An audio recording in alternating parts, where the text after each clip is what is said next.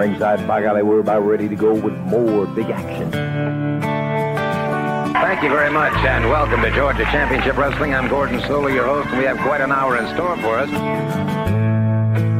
Hello, everyone, and welcome to Championship Wrestling at ringside. This is Vince McMahon, along with wrestling's only living legend, Bruno Sammartino. Welcome to this week's edition of Mid South Wrestling Television. I'm your host, Boyd Pierce. Another outstanding card. Hey guys, and welcome back to the Regional Rasslin Podcast, where we talk the territories. Welcome back, everybody, to the show. And of course, as always, I am your host, Ray Russell. And this week, guys, we head into week number three here in the month of January 1985 in the Memphis wrestling territory. And we're going to bring back guest Gene Jackson to continue on as we discuss the CWA in 1985. And this week, part of the program, lots to dive into here this week. With the Southern Tag Team title tournament now behind us, or not, depending on what city you live in. More on that later in the program. Also, here this week, of course, it's the King, Jerry Lawler, not just on the Saturday morning program, but the Jerry Lawler Show returns as well. His in studio guests, the Dirty White Boys. We'll also find out what happens on live TV when the top rope breaks. Hopefully, there's no casualties.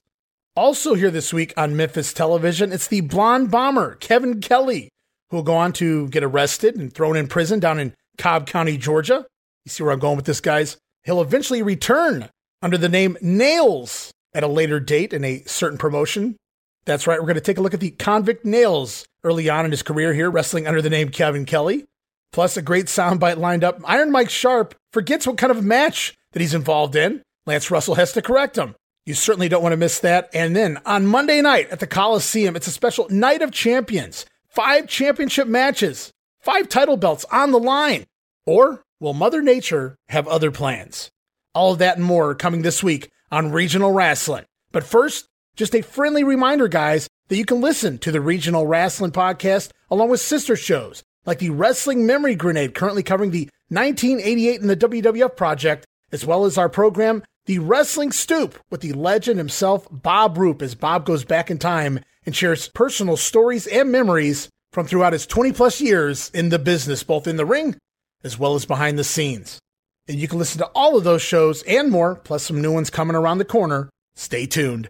All of them part of the WrestleCopia podcast network located over at WrestleCopia.com. That's WrestleCopia.com and anywhere your podcast streaming needs are met, from Apple to Spotify, Pocket Cast, and beyond.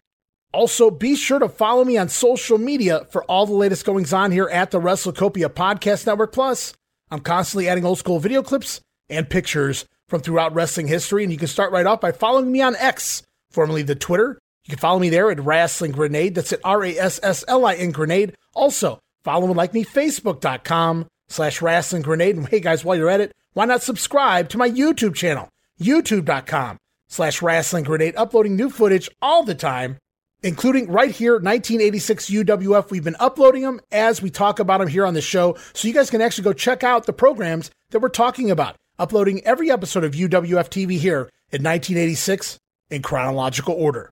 And again, that address, youtube.com slash rasslin grenade. Subscribe today. And hey guys, speaking of subscriptions, now would be a fantastic time if you would consider becoming a WrestleCopia patron. You can find me there at patreon.com slash WrestleCopia. That address again, patreon.com slash WrestleCopia.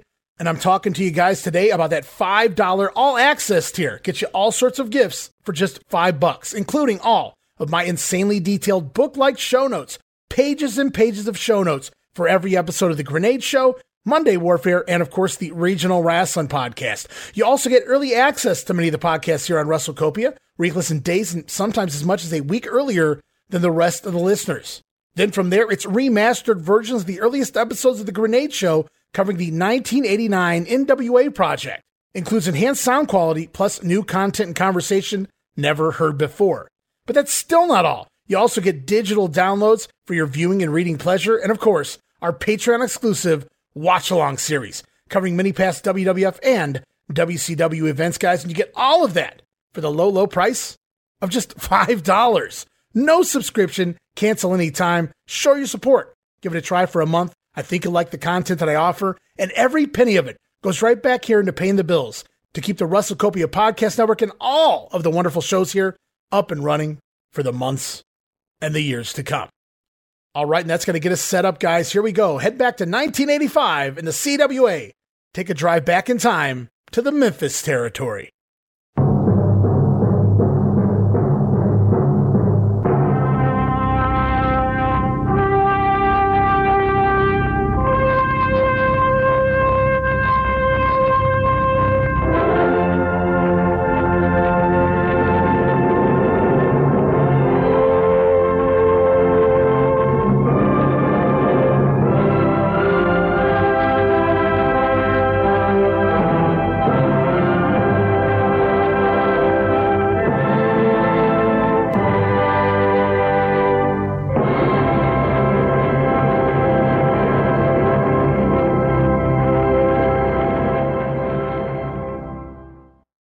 Right, and I can't wait to get into this one. Rubbing my hands together right now with anticipation. But before we can get going, we got to do one last thing. Let's bring back the special guest co host here this week for Memphis 1985. Without further ado, let's welcome him back yet again. Gene Jackson, welcome back to week number three in the Memphis territory. Week number three. Here we go, man. It's uh it's ramping up. And so I, I can't wait to see what they have in store for us this week, Ray. Yeah, it's always fun to have you here, Gene. I mean, we've been doing UWF in Georgia for a while here in regional wrestling. Memphis is kind of fresh, you know. It's it's the new baby in the house, and so when when I'm not changing his diapers, it's it's pretty cool, right? So, uh, we are week number three already, though, and that's that's a good time. We've been getting in these Memphis shows when we can, and I appreciate you, man. I know you've uh, got a lot of other things going on in your world right now, so to have you here, it's just very much appreciated.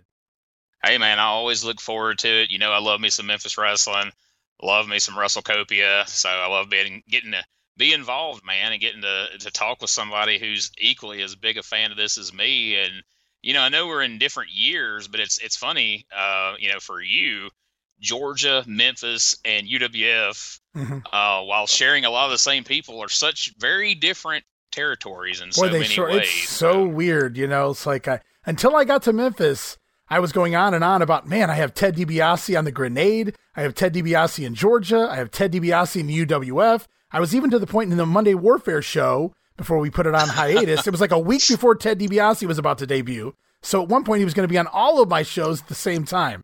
And Bob Roop mentions him from time to time as well. So Ted DiBiase everywhere. And then we got to Memphis and I said, well, I know his ass ain't coming here. So it's I true. Give, I give Teddy a break. Mike Sharpe, so we do have yes. almost as good. almost. Uh, well, the promos here are much better than than his stuff from 1981. I'll give you that. Well, we'll get more into that as this this episode goes on, guys. I promise you. Uh, but quick recap, real quick, Gene, in case you guys missed it or forgot about it. The January 13th edition of the well special Sunday night Mid South Coliseum show, uh, the Southern Tag Team Title Tournament. The interns once again, the Southern Tag Team Champions. That's right. You know, we we had the titles held up, had a one night tournament. We brought in the Rock and Roll Express. Sure did. And the interns ended up back. still managed still managed to regain the titles that that the uh, they were the last champions. They uh, they're back champions once again, at least in the Memphis city. We'll get into that a little later too. Uh, but we're going to move on now, guys, to the following weekend, January 19th, Saturday morning, Memphis TV, Channel 5 to be exact for more great wrestling action. Lance Russell, Dave Brown calling the action here. And as we kick off the show, we get a VTR. Woohoo! We talked about this last time. The first round match of the Southern Tag Team Title Tournament. We had wondered how did the interns defeat the Dirty White Boys in the first round because we couldn't find footage of the match, but it was right here all along, right here on television, and I didn't jump ahead to find out. But it was the interns going over on the Dirty White Boys after interference from Jimmy Hart, who comes from the backstage area and gets involved there, aiding the interns in the win. We only get about two minutes shown here on TV of an 11 minute and 34 second match, according to Lancer. But as you suspected it, Gene, you said Jimmy Hart probably got involved, and you were right. Well, you know, anytime that uh, there's a possibility of Jimmy Hart get involved, baby, he's going to do it. So uh, I figured it was a safe bet. Yeah, get those in while you can while he's still here. I love it. I know. I know. We're running, we're, running thin on Jimmy Hart material now. So yeah, and Macho Man not going to be here super long either. So uh huh. I don't like that either. Uh. but uh, we kick off the show this week. We see the VTR, and then it's straight to Troy Graham, wheelchair and all, cutting a promo, and he's out with one of his interns and Playboy Frazier, as well as the interns have regained the Southern Tag Team titles. Troy showing off his legal pair of brass knuckles here. Actually, a custom made brass ring to fit every finger on his hand. I thought that was pretty clever. That is, that is, that is indeed a legal set of brass knuckles. So well indeed. played by Dr. Troy. Nobody ever stole that. I, I was surprised after I saw this. Why didn't anybody ever steal that idea? I love it. Well, leave it, leave it to Troy Graham Yeah. to uh, be forward thinking like that and come up with something nobody else did. He was quite the thinker indeed. His uh, Graham claims one of his interns is in surgery. So we get the Playboy here instead in his place for the tag team matchup upcoming. Now, at first, I thought he meant that one of the interns was hurt. He was in surgery, but I guess he meant, you know, he was performing surgery because he's an intern. I love that. That's that's really fun. You know, rather than leaving it a mystery or just being like, you know, hey, he didn't make the town or whatever. Like, yeah, of course, the intern's in surgery. Where else Yeah. would he be? I didn't catch that right away. I actually didn't catch that till I went back over my notes and I said, maybe he meant, oh, yeah, that makes more sense. He was aiding in surgery. I got you now. As uh, we head off to the ring, it's going to be intern number one. That's Don Bass here today on the show, teaming with Playboy Frazier. Shake those nuggets off. They're going to be managed by Troy Graham for this matchup, taking on Johnny Wilhoit and David Haskins back for week number two. Glutton for punishment. As we see Graham rolling all around ringside in that wheelchair, Wilhoit gets the better of the intern early on. Then the Playboy going to tag in, immediately taken over, and some really awful offense here. Comical offense, however, by the Playboy in this one. As uh, Haskins finally tagged in for the first time in the babyface side, but he eats a corner buckle and a nasty knee lift. Don Bass really let him have it there. And Frazier back in, as I'm pretty sure I hear a fan yell, moo, at the Playboy as he re enters the ring here. Haskins knocked into his own corner, and he gets the hot tag out to Wilhoit. But before we get to the, the finish of this matchup, just what a weird dynamic Playboy Frazier and one of the interns. It's Memphis. You just slide him right in there, right? Yeah, and as much as I enjoyed the pairing of exotic Adrian Street and Playboy Frazier, I equally did not enjoy the Okay. pairing of the intern. I don't know, it just didn't feel the same. But I I- can tell you I this: didn't- since, you made a note of it, uh, Yeah. at one point in Corinth, Mississippi, in Uh-huh. uh, 1999, I believe it was, I was on the receiving end of a Don Bass knee lift. And, Oh, my. Uh, it's something, let me tell you. A little bit snug. Oh, to say the least, rattled my teeth. In 99, huh? Wow. Don Bass still throwing that knee lift? My God. Oh yeah, yeah. Wow. He was a he was a weekly staple of Rodney Grimes CWA in Corinth, Mississippi, along with his manager Honest John, and he was the ringleader of uh, Bass's posse, along with Big Hoss Williams. and Gonna go out on a limb and say Honest John wasn't very honest at all.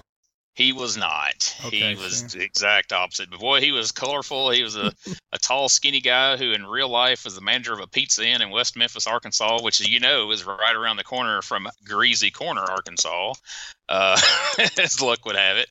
Uh, but man, he wore these uh, crazy yellow and green suits that came from the urban store that looked like something the Godfather would wear, and he's Nice. out there with Outlaw Don Bass. It was Nice. quite the pairing. I gotta find me a few of those. Some uh, Michael Hayes pimp suits. Yeah. Dude, It dude, yeah, buddy. I'll tell you what, man. David Haskins, he looked pretty good for his first match ever last week. And again, like I said, he's no Ricky Steamboat, but he looked good. I mean, for his first time ever in a in a ring, having a real matchup there. And apparently he does well enough that he keeps his job. He's back here again for week number two and not looking too bad in the ring. However, boy, we get this hot tag out to Johnny Wilhoit and things just come apart here as Wilhoit gonna send Stan Frazier into the corner, mount him in the corner for the old 10 punches of doom. And this goes on seemingly forever, Gene.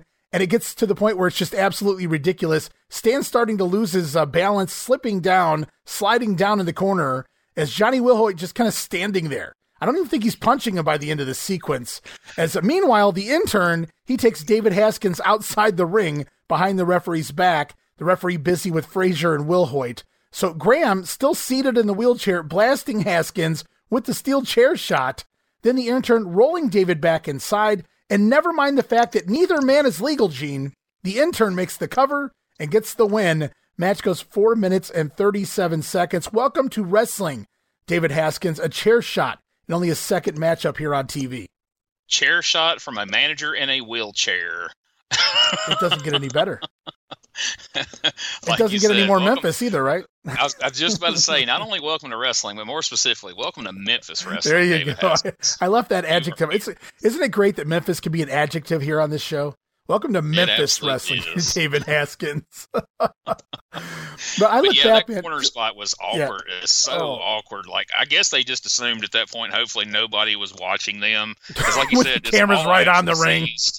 He's no longer throwing punches. Frazier's just kind of slipped down the corner, and they're just kind of standing there, D in hand, waiting for the action to unfold on the outside. Now there's some there's something else on this show. I, I invite everybody to go to my YouTube and watch, and we're going to get to that in a little bit. But while you're at it, before you get there, why don't you stop and watch the finish of this matchup? Because it, I mean, you got to blame Wilhoit and Frazier, but at the same time, you can't because they're kind of waiting for the finish. It's like, okay, this is what we're going to do going into the finish. They didn't plan for the finish to take nearly as long as it did, I guess. And they're just kind of like, okay, what do we do now? They could have done something else, but they opted not to. And Stan Frazier had been around the business far too long. He should have known better, but he just kind of Well, I'm sure there. Frazier was completely blown up in the corner, couldn't do anything. Wilhoit didn't know what to do, so that's what we got. Perhaps it wasn't a fan shouting moo. Maybe it was just Stan himself. I don't really know. As uh, we roll on with the show, guys, Jimmy Hart now joining Troy Graham for another promo. I wrote, Oh, baby, baby. As uh, Lance Russell quips, one of them is bad enough, but it's baby squared out here, Jimmy Hart and Troy Graham. As they sell the upcoming Mid South Coliseum matchup, it's the interns once again taking on the Dirty White Boys. The Southern Tag Team titles on the line, but also, should the White Boys win, they get five minutes with manager Jimmy Hart. As Jimmy Hart says, he found the White Boys working at a Walgreens right up here in Cleveland. How about that, Gene? He found them a year ago. I wrote, funny, I don't remember we having a Walgreens in Cleveland back in 1984, but um, maybe I'm wrong. Anywho, Jimmy talks about managing Dream and Pork Chop Cash to the titles when he managed them, but the Dirty White Boys, they just didn't cut the mustard. So Hart then handing off a thousand dollars to Troy Graham here to make sure that the Dirty White Boys don't get the five minutes with Jimmy Hart. And I had to ponder whether he gave them the, the grand or not. Don't you think the interns pl- had planned to keep the title belts? So it seemed like Jimmy was just throwing away money here.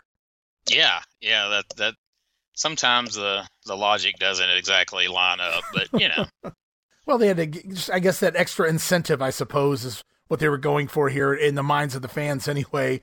But just as Jimmy Hart says that he's always got the back of, can you do that? T- tell Troy Graham you've got his back, baby. Always got his back, baby. Troy, baby, you know I've always got your back, baby. I've always got your back, baby. Don't worry about it, baby. We got this, baby, baby. And as Jimmy says that, no sooner than he says that, out come the dirty white boys. And the first thing Jimmy Hart does, he goes running off. Gene, you gotta love that heel stuff there. Way, I got your back. I always got your back, back. baby. And then Jimmy Hart is gone out of the studio, maybe into the parking lot. I don't know. Leaving Troy I'll, Graham. I'll be in the back, baby. Way in the back, baby. leaving Troy Graham in the studio all by himself in a wheelchair to take on the Dirty White Boys here as the boys going to confront Troy, who stuff his thousand dollars down into his crotch. I wrote LMAO. Well, I don't really know the, the, the reasoning for that, but Lynn Denton, Tony Anthony threatening to put a whipping on Troy Graham here, but Jimmy Hart finally does return, and he brings with him the intern and Playboy Frazier. But the Dirty White Boys, they look at that team, and much like you, they weren't really impressed. So they grab a couple of steel chairs and run the heels off. In the process, taking one tag team title belt, which is the only one that was here today on the show.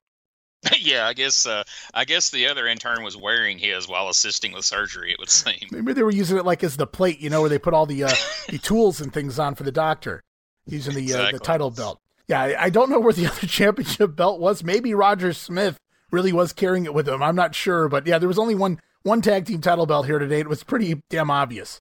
The doctor was like, "Sir, can I see your credentials?" And he's like, "Yes, I'm a Southern Tag Team Champion, sir." Multiple times under many masks. Yeah, Yeah, there you go. So you go. we go on more action in the ring. We just saw them come out here. It's the Dirty White Boys taking on Pat Hutchinson and Big Bill Rose. And here we go, Gene.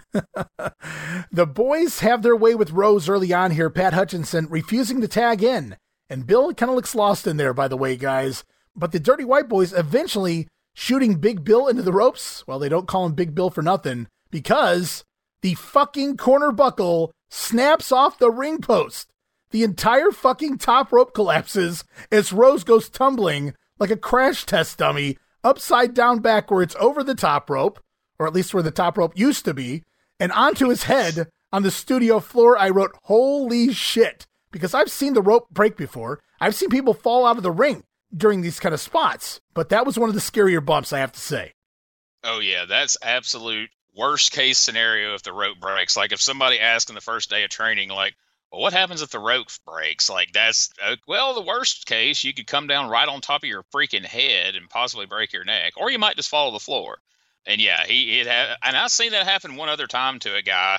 And there's not there was not a single time the rest of my life that I ever ran towards a ring rope that I thought, oh my god, don't let this snap, and would grab it for dear life. And it was this bump here, and the one I seen somebody take in Saltillo, Mississippi, that always ran through my head like, oh God, don't let that happen to me because this will kill me. Yeah, you know, it was probably 21, 22 years ago. buddy of mine, Leo, was hitting the ropes in training, and he was, you know, a good worker. And he was hitting the ropes in training, and the rope, the top rope snapped. It broke. And, you know, he uh, did the little backflip thing, and they actually had padding on the floor on the outside, which was, you know, a good deal. But obviously, you know, just taking that bump alone, hitting the apron and whatnot. But, you know, as soon as he did that, the trainer he he looks at us and goes, and that's why you put your arm over the top rope when you hit the ropes, because you see those guys every once in a while that aren't trained that just keep their arms to their sides. If that top rope broke and you didn't have that protection of that arm, you know, holding onto that rope, you you know, I mean, you want to talk about fatal. I don't know about fatal, but you could certainly certainly a lot worse injury involved. Absolutely. And even if the rope doesn't break, I, I, don't know how many times I've seen it to where somebody hits the ropes and they don't grip the rope like that. Like you say, they just keep their arms down their side. That mm-hmm. rope slides up their shoulders and hits them right in the back of the neck, you know, and snaps their, you know, snaps their head. So it's, right. just, it's super dangerous if you don't know what you're doing. It's, it's a little more than just run towards the ropes and bounce off of them if, if you know, right, right, for the untrained. So uh, yeah, anywho, this guy gets tossed into the ropes, and the top rope completely snaps off the buckle. I'm not talking about where the rope breaks and it kind of slumps down. We've seen that before. I mean, it completely snaps off the post, so there's no more top rope at all. And this guy goes flying upside down backwards all the way out to the floor. Pat Hutchinson immediately goes out to check on Rose, and for a split second, if you go back and watch it, you can even see the Dirty White Boys as the bump is going on. They actually take a step forward towards Bill. A little bit concerned there, even from the Dirty White Boys, but then they get back into character. As Rose does recover on the outside, he will eventually get back to the apron, try to get back in the ring multiple times, but the referee's like, no, no, no. So uh, Rose just kind of stands there as the Dirty White Boys take over on Hutchinson from there. Now, Pat never tagged in, mind you guys, but Pat does manage a series of fiery punches on Lynn Denton. But the White Boys come back and land their double Russian leg sweep, going to score the win, three minutes and 18 seconds. And uh, Bill Rose tries to re enter the ring after the matchup, again being held back as we get a slow motion replay of that nasty bump. I wrote insult to injury, Gene. Yeah, absolutely. And, you know, kudos to Rose for trying to re enter the ring, man. I would have laid on the floor and played dead until they carried me out. And I, actually, I'm sure as ugly as that bump looked, I'm sure Jarrett would have preferred that, honestly, for realism's sake. But, sure. You know, I, sure I, was, probably... I was wondering, I was thinking, do you think Jerry Lawler or somebody said, you know, something to him? He came, man, you should have just laid out there. But you know, this is big Bill Rose's uh, his big break, right? He's never been here as far as I, I remember, anyway. At least not in a long time. And he gets here on Memphis TV, and you know he's in the ring for about thirty seconds before he's knocked on his ass, literally on the outside. And maybe he's like, "Man, I got to get back in there. This is my big chance." Yeah, I'm sure he was in shock. He probably didn't know exactly what had happened, and I'm right. sure he was just excited that he was able to get back to his feet. wasn't really thinking of ring psychology at the time. So it is what it is. Well, this is not a, a, WWF TV taping, guys. This is live TV. So as we come back from break, we see some random people out there, maybe some janitors, attempting to fix the ring as they try to reattach the turnbuckle cable to the ring post. I wrote good luck with that. So we spend some time by running down the January 21st Mid South Coliseum card. Lance Russell also plugging the wrestling hotline. It's a local hotline, guys. Call it now 685 6969. Actually, I don't recommend you guys call that. I'm not sure who owns that number now. But uh, yeah, I didn't know they had a wrestling hotline all the way back in uh, the mid 80s for uh, Memphis Wrestling. Man, I wish we could have got some good pitches from Lance Russell a la Mean Gene back in the day. I would love to hear Lance teasing some stuff for the hotline. Yeah, call the hotline. I would have loved that. Yeah, well, hell, Lance was even in WCW when they had the hotline. I would love to just have him pitch the, the number one time. 1 900 909 9900. That would have been awesome. But yeah, uh, Lance Russell inviting everybody to call the Memphis Wrestling Hotline. If you know, if I'd lived down there, I would have been calling that thing. It's a local number, and I would have been putting a tape recorder right up there and, and collecting all of those. I wonder if somebody did that. That would have been awesome if anybody has any of those old wrestling hotline recordings. Oh my gosh, I would love to see that turn up. I have to admit that I called several times in 1988 to vote for Jackie Fargo as the referee for Jerry Lawler and Kurt It was Hennig you. in the AWA World Title It was match. you. So you're welcome, guys. I helped Wow. get that done. Taking the belt away from Mr. Perfect. As uh, we roll on, we get the old Terry Taylor freeze frame video, one of the most favorite videos of Roman Gomez. Got to send a big thanks out there to Joel Watts for that one. Terry Taylor slated to defend the international title versus Adrian Street this Monday night. And then from there, we get the exotic one here in a promo with Miss Linda by his side. Street boasting holding a championship in 37 different countries. The Sheepherders did that too in the UWF. Uh, but now Adrian, he has beaten Terry Taylor before, we got to remember, in the Mid South territory for the TV title there just four months prior to this. So at least they're familiar with each other. Couple things that clicked in my head because I remembered you and Roman having some fun with the you know the sheep herders talking about 37 different countries. Right. And as soon as that came out of the street's mouth, I was like, what is it with the 37 different 37 different countries? But also, I'm sure they had that video queued up because we had the Terry Taylor Adrian Street match coming up. But in my head, in the back, somebody's like, "Oh my God, the rings broke. We got to stretch," and somebody's like, "Put on the freeze frame video." Freeze frame. Freeze frame. Absolutely. It's like it's just always there on cue, just waiting for something to happen. Like, well, we always get the freeze frame video to go to. Well, you know, something went wrong. It's the freeze frame video again. Even Vince McMahon one week he, sh- he should have aired that just so so it made the rounds everywhere. And just It's every territory. you could for say every every ran that video. territory. So, but Adrian Street cutting a promo here. He's going to challenge Terry Taylor for the international title. Pretty basic interview here, but you have to think. You know, we talked about why. What was the uh, the reasoning for putting the belt on Terry Taylor? What was that? The last week of December, first week of January, whatever that was, And because he doesn't come back and drop it until July. But this this answers the question, at least for me. You have to presume with Taylor leaving to go back to the Mid South that he was supposed to drop the belt here to Adrian Street. Now, why that doesn't happen, we'll get to that later in the program, but that seems to be likely what they were what they had planned. yeah, I've mentioned before that even as a kid, I was very over analytical of things. And so as a kid, it bothered me why the Southern title was treated as a more important championship than the international championship. I used to I used to ask my friends about that. But I was a big enough mark that I assumed the reason Terry Taylor could disappear for months is he's off going all over the world defending that Well, international title. he's out international of the country title. right there now. you go. Meanwhile, it was sitting on Jerry Jarrett's desk, I'm sure, until until Probably like, in a drawer. All right, we can, we can get Taylor again. Pull the old international title out, just like they would whip out the old Mid America belt at random times, you know, as needed. Yeah, like like here with Mike Sharpe. Yep. Well, you did say as needed. I don't know that I would call that needed, but it- Well, they're like, well, Mike Sharpe, what's he got? Well, he's got that armband on. Like, oh, well, let's let's throw this belt on. Give him Maybe a belt. give it- Maybe somebody will give a shit. Not likely, but maybe. you know, sometimes they say a wrestler doesn't need a belt because they're over. They used to say, well, Jake the Snake never needed a belt because he was over. He didn't need the WWF title. Well, uh, you could say Mike Sharpe never needed a title either, but for a very different reason. Mike Sharpe could have had more belts than the Ultimo Dragon, and nobody would have gave a shit. I tell you what, Jamie Ward. I, I know you listen to some of those shows in, in the Georgia shows, and Jamie Ward defends yeah. Mike Sharpe to no end, and I just I don't get it. I don't either. I, I love it though, I, I, and it tickles me. I don't. I always wonder, like, okay, is this a rib? Is this like Jamie just playing a role here? No, like, Jamie's just right, a good guy that defends everybody. Like he even started the Mister Personality thing with Steve O, and then I picked it up and ran with it, and now he's like, "Oh, don't do that to Steve." So Oh no, I always get I always get such a kick out of like how whenever you dunk on Steve O, he's just like you can tell he's genuine because that's what I, that's where I was going with that. Is that I thought at first it was a bit, but then hearing the genuine disappointment in his voice whenever you make fun of Steve O, it's like, oh man, come on. I don't care if you I don't care about you messing with Steve, but don't hurt Jamie's feelings over here. That's that's terrible. Uh, well, you know, we recorded a show and he hadn't listened to the last Memphis show yet, but he did afterwards, like a day or two later, and he texts me out of the blue. He goes, "Oh man, you got to sing that Steve O song on the next Georgia show." I was like, eh. so we'll see. I can't wait to find Jamie's kryptonite. One day we're gonna get to a wrestler in Georgia and he's gonna be like, "I don't like that guy."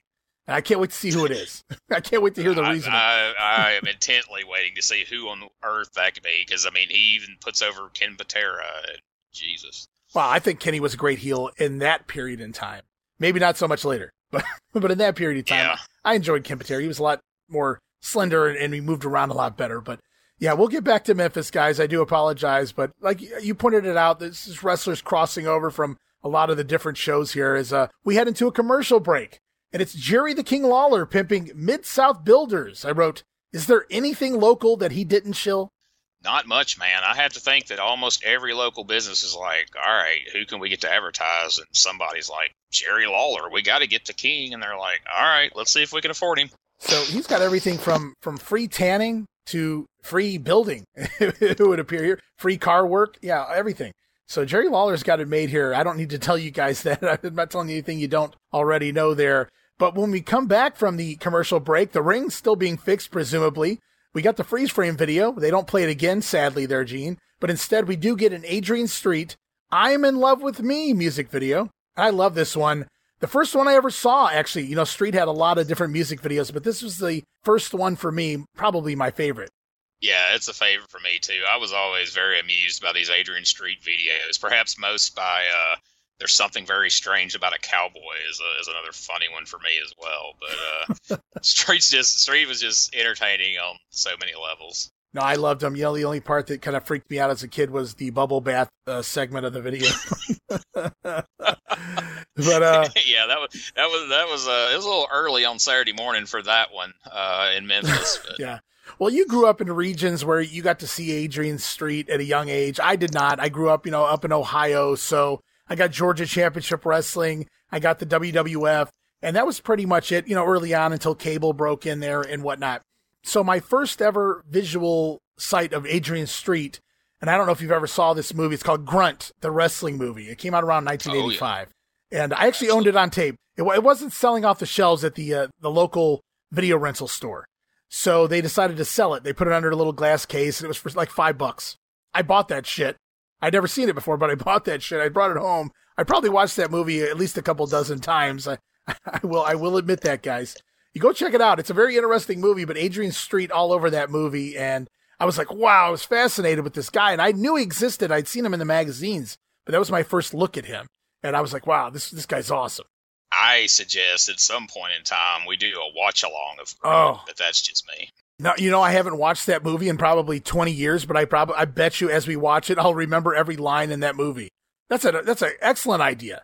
We will do that. We, we will do a video cast of, uh, Grunt the wrestling movie. That would be phenomenal. Great, great idea. Man. Awesome, I've been meaning to watch that again. Now you just gave me a great reason. So, uh, yeah, coming soon, guys. Stay tuned for that. But right now, it's debut time as we see the blonde bomber, Kevin Kelly, taking on Ken Raper here. It's our first look at the future Nailz in the Memphis territory, Kevin Wacholz, uh, who has been in the business maybe a year at best at this point. So we've got a guy on one side who once actually cried rape versus a guy on the other side who is confirmed to be a raper, if you will. Indeed. Indeed, we do. So Kevin Kelly with lots of old fashioned clubber in here, make Dusty Rhodes proud. A whole lot of forearms across the back, some stomping, couple of basic moves thrown in, but working that slow plodding New York style that made him famous as Nailz. But finally, it's the shoulder breaker of doom, followed by an elbow drop, awkward. Uh, but it's going to give Kevin Kelly the win, three minutes and 18 seconds. I wrote, that wasn't the worst thing I've ever seen, but Kelly visibly extremely green still. Oh yeah, yeah. I mean, because I mean, you think about, I didn't realize how long he had been wrestling when I first saw him. I, I guess I first saw him as Mr. Magnificent in AWA, and I thought he was just starting out then, and that Right. was what '87 or so. So I was kind of surprised later on to find out he had been around as long as he had, and even then, and then all the way up to when he was Nailz, wasn't all that different. Like he kind of still just a bunch of did evolve. clubbering. Yep. Yeah, indeed. But Kevin Kelly's here, at least for the time being. Nailz has arrived in the Memphis territory, guys. As we roll on, Jimmy Hart back out with the Mid American champion, Iron Mike Sharpe. They're out here for a promo. Is Sharpe going to talk about beating Jimmy Valiant in the recent Coward Waves the Flag matches, claiming that he had beat Valiant down so bad with his forearm brace that that the corner man threw in the flag. Now, he didn't say Jerry Lawler, he said corner man, so I can't verify that part of the storyline, but I found it interesting that Lance Russell agreed when Mike Sharpe said, I beat him down with my forearm brace and I forced him to throw in the towel. Lance kind of gave that all right, you won the match kind of ordeal there. So I, we we we wondered how that finish happened, and we thought there were shenanigans involved. But it sounds like Mike Sharpe just loaded that brace and knocked Jimmy Valiant silly. Now I can't confirm Lawler wound up being the corner man or not in this, but it's uh, at least we got an answer here. Well, I know in some of the the house shows didn't didn't in some of those promos didn't Lawler confirm that oh, you know I'm going to be out there in Jimmy Valiant's corner and then I'm coming back out for a barbed wire match with Eddie right. Gilbert. So I know around the loop he did. I don't know if he was at the Coliseum, but no, I think I, um, I would think, assume so. I think he was advertised for all of them. I'm just wondering if something happened storyline yeah. wise on, on, the card to where Lawler wasn't couldn't make it out there yeah. or something. And Johnny Wilhoit's out there right. throwing in the towel. Johnny Wilhoit throwing in the towel. oh man! Uh, so they sell it here in Memphis. Mike Sharpe being from Canada and all that his forearm injury actually came from playing hockey. And I thought they were just joking at first when they said that, but no, that's that's the story here. He got injured playing hockey, and I wrote, "There's just something about Mike Sharpe on ice skates." I don't know, Gene. Wow, what what could be more stereotypical than a Canadian who got injured playing hockey? I mean, but what else could it be, right? What a visual! the big lumbering Mike Sharpe on ice skates. oh man, good stuff. So, anyways, oh here we go. The promo goes on, and Mike Sharpe he begins to sell a stretcher match, an upcoming stretcher match against the Boogie Woogie Man, Jimmy Valiant, Handsome Jimmy, in the big stretcher match upcoming this Monday night at the Coliseum. Problem is, Lance Russell has to correct him. Let's listen to the promo. Okay, we're going to be in the ring here in just a moment. We got a super tag match coming up. You're going to see Big Iron Mike Sharpe and Hot Stuff Eddie Gilbert teaming together to go against the team of uh, the Batten twins, Mark and Brad. Ought to be a real scrap. Size on one side, and here's Big Iron Mike Sharpe, holder of the Mid-America Heavyweight right, title match. That's right, that's right, Mid-America. That's right. You know, I understand this uh, handsome Jimmy Valiant has been stupid enough to put his uh, John Henry on the line to get in the ring with Iron Mike. It seems like he hasn't had enough of this. You know, I clobbered him pretty good in Memphis recently. So badly, so badly the guy had to give up. His corner gave up. They're waving that flag. You think, Jimmy, you saw it. Everybody there saw it. They waved the flag. They couldn't take it. You know, this big right arm right here just couldn't take it. Look at that arm, 20 inches of power. You know, I was hammering him right and left all over the ring. He didn't know if he was coming or going. He didn't know if he was up or down, he was inside or outside. And I'll guarantee you, he wants to get in there, and he wants this stretcher. This, what do they call this, a stretcher match? Is this what they call this? Uh, you got a title on the line, I know. Oh, that. okay, it's not a stretcher match. This is a title match right here. Wow. Mike Sharpe, a little confused there, doesn't realize what matchup he's in. He doesn't know where he's coming or going, what week it is, what town he's headed to. But I just love that because he said, Is that what it is? Is that what it's called? It's a stretcher match, right, Lance? And Lance goes, uh, No, it's actually a title match. Oh, okay. It's not a stretcher match. It's a title match. I just wrote LMAO. So it, it was insane. So do you think that's a case of he looked at the wrong week on the booking sheet, perhaps, that maybe there's a stretcher match coming up in the next round, or or that's just a complete well, screw up on his part. spoiler. Spoiler is I think he has a stretcher match this week in Nashville and Louisville. Ah. I think Louisville, but I know he does have stretcher matches upcoming, but not at the Mid South Coliseum, and he exactly. should know that the main arena match. But in, you know, like, well, I'm, I'm, having a stretch. No, it's a title match. Oh, okay, but it wasn't. It wasn't so much that he screwed up. If they just moved on, it was. It was the way he sold it. Oh, okay, it's not a stretcher match. It's a title match. Like he's just. oh, yeah. okay. You know, we've talked about that, about how hard it must have been to keep all that straight.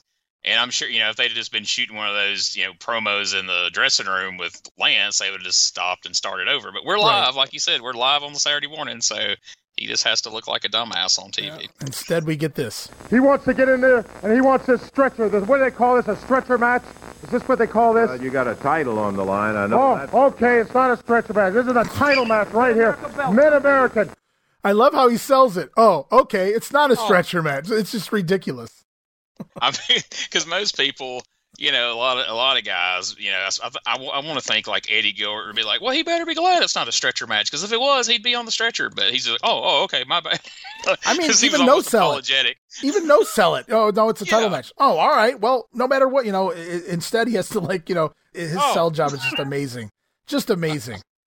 As uh, we go on, Mike Sharpe steps aside for good reason, and hot stuff Eddie Gilbert comes in, and Eddie, the innovator of visuals, I like to call him now here between the UWF and Memphis Wrestling, whatever you want to call it. Anyway, last time it was a poster board and a boombox for the "This Is Your Life" Jerry Lawler segment.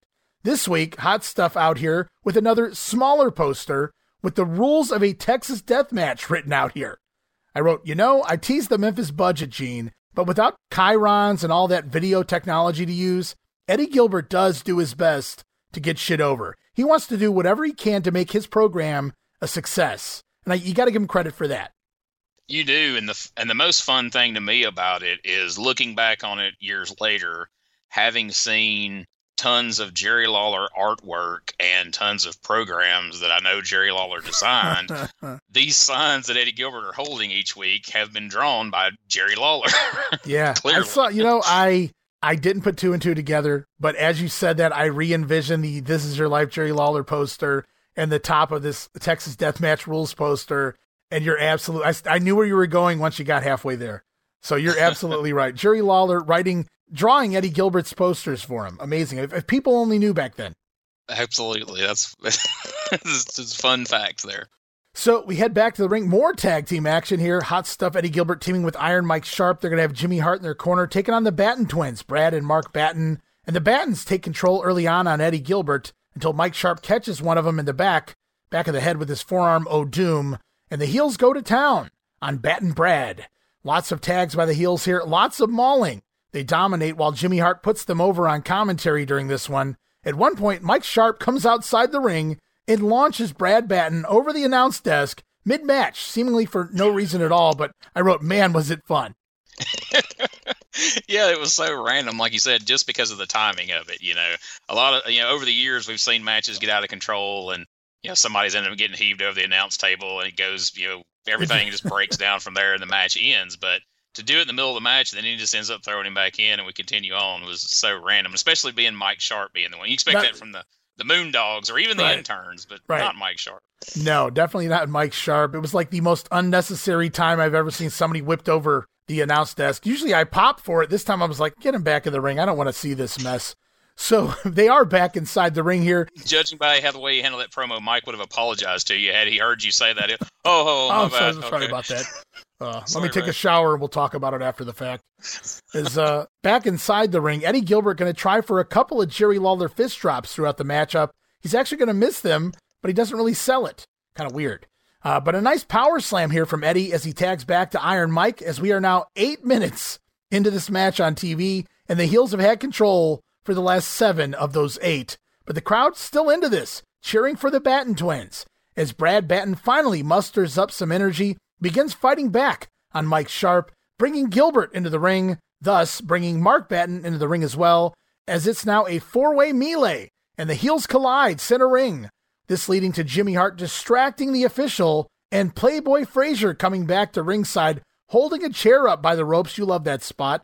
As Gilbert going to send one of the Batten's heads right into the chair held by Frazier, and finally the heel's going to score the win, eight minutes and fifty-seven seconds. my biggest note from the match, and and I, I'm sure you noticed this too, is like you s- you know, it's a nine minute match, nine minute TV match Mhm.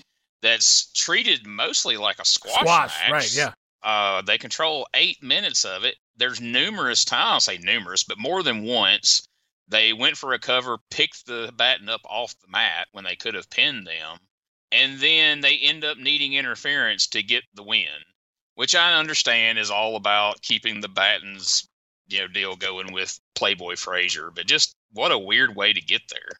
Yeah, I mean, I really didn't see that finish coming. I didn't expect the Battens to win, but I thought we would get that little hot tag, come back, and boom, you know, the heels go over. Maybe they cheat, which is fine. But adding Playboy Frazier to the mix, it just seemed like overkill, really, after dominating the match. Like you said, a squash match, uh, basically, for eight of the nine minutes here. I, I can say I I profess to be this a huge fan of Memphis wrestling, and I am.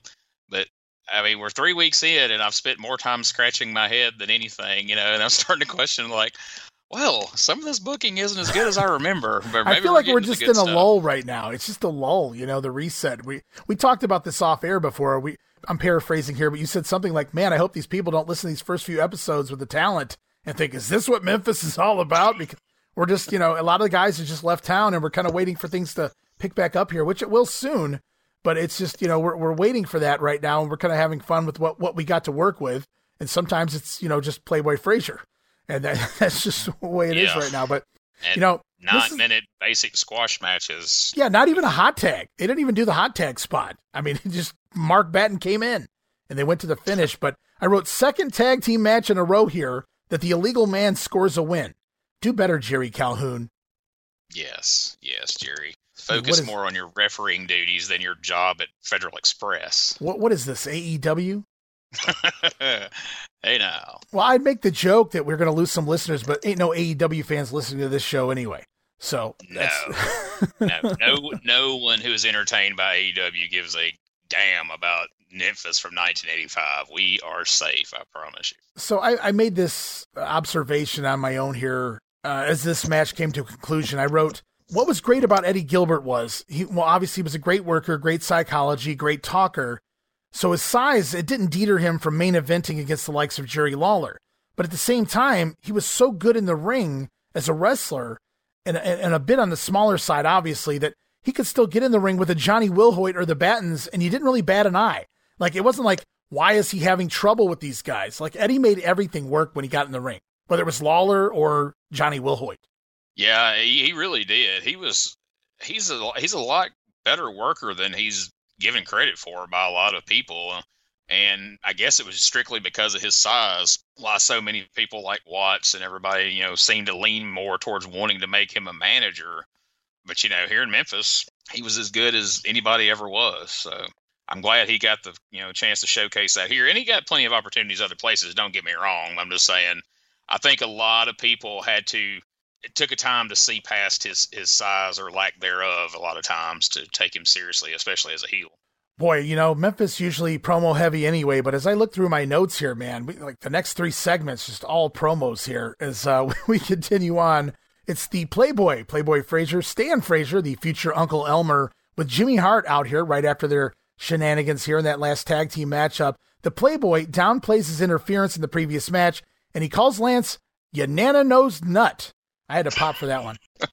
I ain't cheat. What That you talking a- about, you nana nose nut?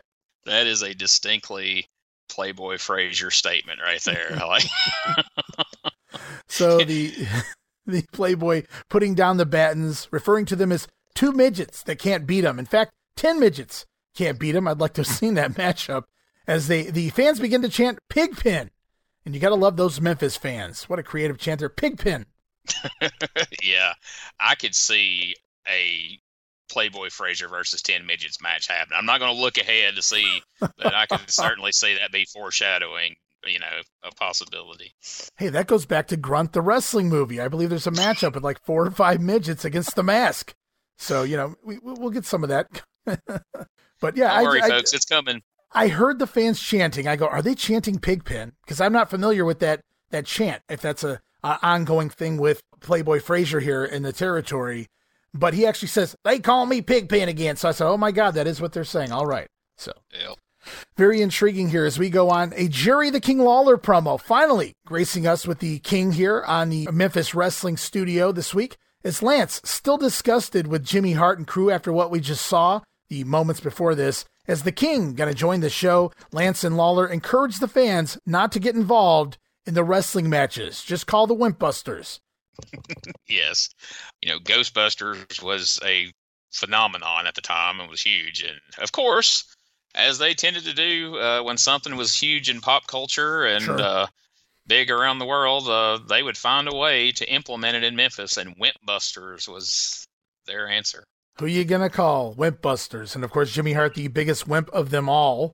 Uh, but yeah, it's just odd out of the, out of the blue they they bring that up. Hey, don't try this at home, and don't get involved in the matches, fans. So you have to think somebody recently, you know, maybe got involved in a match.